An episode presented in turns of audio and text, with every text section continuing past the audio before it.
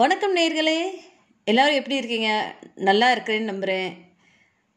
இன்றைக்கி 2020 கடைசி நாள். எல்லார் மனசுலையும் ஒரு கேள்வி இருக்கும், இந்த 2021 எப்படி வரப்போகுது, 2020 நம்ம எப்படி ஸ்பெண்ட் பண்ணோம் அப்படின்னு. ஃபஸ்ட்டு எப்படி ஸ்பெண்ட் பண்ணோம் அப்படின்றது பார்ப்போம். 2020 ரொம்ப பெரிய மிகவும் நம்ம வாழ்க்கையை புரட்டி போட்ட ஒரு சம்பவம் இந்த கொரோனா. இந்த கொரோனாவில் நிறைய ஃபினான்ஷியல் லாஸஸ், நிறையா தொழில் முடக்கம், ஏகப்பட்ட பிரச்சனைகள். எல்லா இடத்துல இருந்து மக்கள் ஒரு இடத்துல இருந்து இன்னொரு இடத்துக்கு போக முடியல, லாக்டவுன், வீட்டுக்குள்ளேயே அடங்கி உட்கார்ந்துருக்கோம். இது எல்லாமே அதெல்லாம் ஏற்பட்ட தீங்குகள். சரி, இதனால் நல்ல விஷயங்கள் ஏதாவது நடந்துச்சா அப்படின்னு பார்க்குறப்போ ரொம்ப ரொம்ப ரொம்ப ஒரு முக்கியமான ஒரு விஷயம் தாங்க நடந்துச்சு.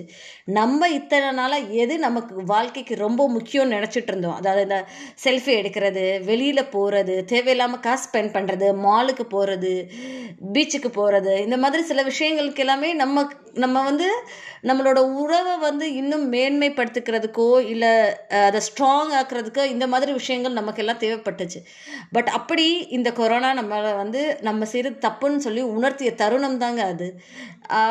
இன்னும் கொஞ்சம் ரிவைண்ட் பண்ணி பார்த்தேன்னா, இந்த ஏர்லி மேன் பீப்புள் அப்படின்னு சொல்கிறாங்கல்ல, ஸோ அவங்கெல்லாம் ஆதிவாசிகள், அவங்கெல்லாம் எப்படி அந்த சந்தோஷத்தை எடுத்தாங்க அப்படின்றது தான் கேள்வி.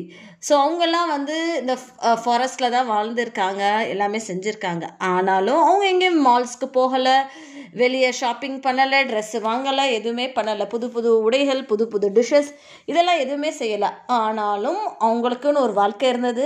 அவங்களும் ஒரு குடும்பமாக வாழ்ந்தாங்க, அவங்களும் பிள்ளையை பெற்றுக்கிட்டாங்க, நல்லபடியாக பிள்ளைகளை வளர்த்தாங்க, ஒழுக்கமான முறையில் குடும்பத்தை நடத்தினாங்க, நல்ல பண்போடே அந்த பிள்ளைகளும் வளர்ந்தாங்க.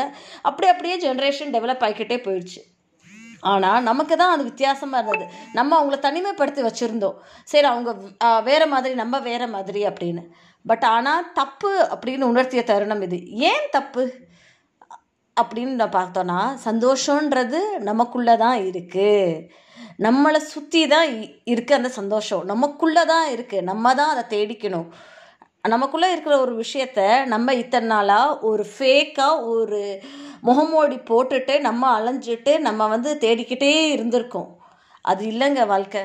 இன்றைக்கி நம்மளுக்குரிய வாழ்க்கை இதுதான் அப்படின்னு தெரிஞ்சுக்கிட்ட ஒரு சந்தோஷமான ஒரு அனுபவத்தை கொடுத்தது இந்த கொரோனா. இன்றைக்கி நிறையா பேர் family is everything, it is all about happiness and it is all about living together and sharing things with the near ones அப்படின்றது புரிஞ்சுக்கிட்டோம்.